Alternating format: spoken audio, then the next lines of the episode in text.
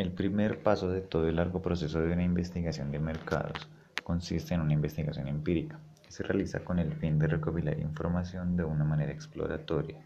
Así que el día de hoy les hablaré sobre algunos aspectos importantes en este tipo de investigación y el proceso que se lleva a cabo para desarrollarla. Mi nombre es Julián Bonilla y sin más preámbulos, comencemos. Voy a contarles el proceso a seguir para desarrollar de manera correcta la investigación empírica que se realiza como punto de partida y con el fin de obtener la mejor información en cuanto a los aspectos que más adelante serán relevantes durante las demás partes de la investigación. En este caso, la investigación de mercados. Este proceso puede resumirse en encontrar artículos relacionados con el caso de estudio, analizar el contenido de los artículos más importantes y tomar ese contenido para analizarlo detalladamente con herramientas que veremos en un momento.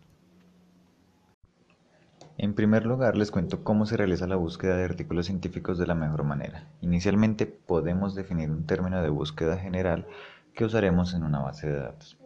Este término, que se conoce también como ecuación, debe incluir palabras clave para la temática y operadores condicionales como AND, OR, entre otros, con el fin de mejorar los resultados de búsqueda. En la investigación empírica de comida para gatos que realicé con mi equipo de trabajo, utilizamos palabras como gatos, comida, alimentos y otras palabras relacionadas con el tema. Esta ecuación obtuvo un número bastante grande de artículos que a priori estarían relacionados con temas similares a los alimentos para gato. Ahora, con la herramienta Bibliometrics podemos identificar cuáles son los artículos más importantes según su relevancia para la comunidad científica, ordenándolos por los más citados.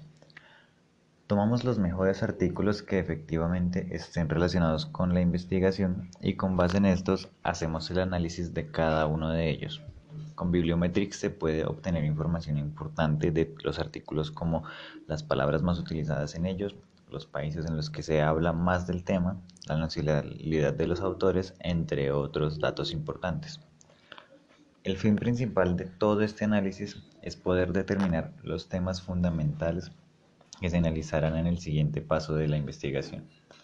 Para cada uno de los artículos se analizaron todas las secciones que los componen. Estas secciones son el resumen, objetivos, hipótesis, conclusiones, recomendaciones y se diseñó una pregunta que sería utilizada en una entrevista posterior.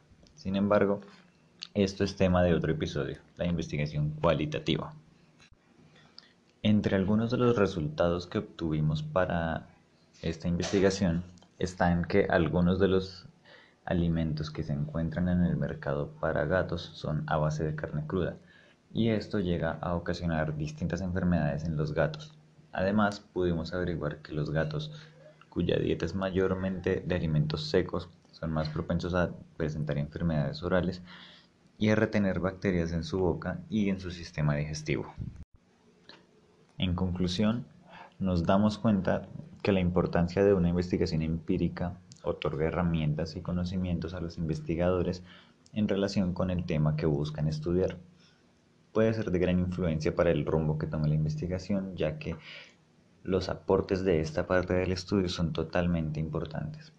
Por ejemplo, en la investigación de comida para gatos, con mi equipo nos enteramos de conceptos como algunas de las presentaciones de la comida, algunos de los algunos de sus componentes y los efectos en la salud que ocasionan dichos componentes.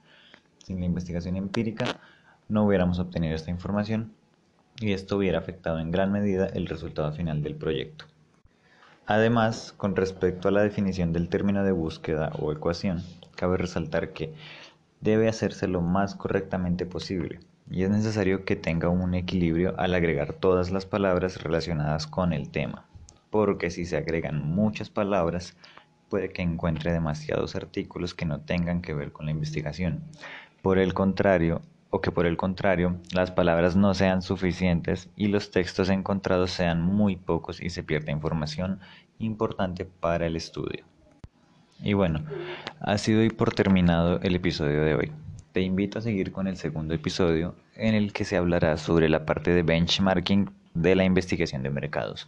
Estará muy interesante, no te lo pierdas y gracias por escucharme. Adiós.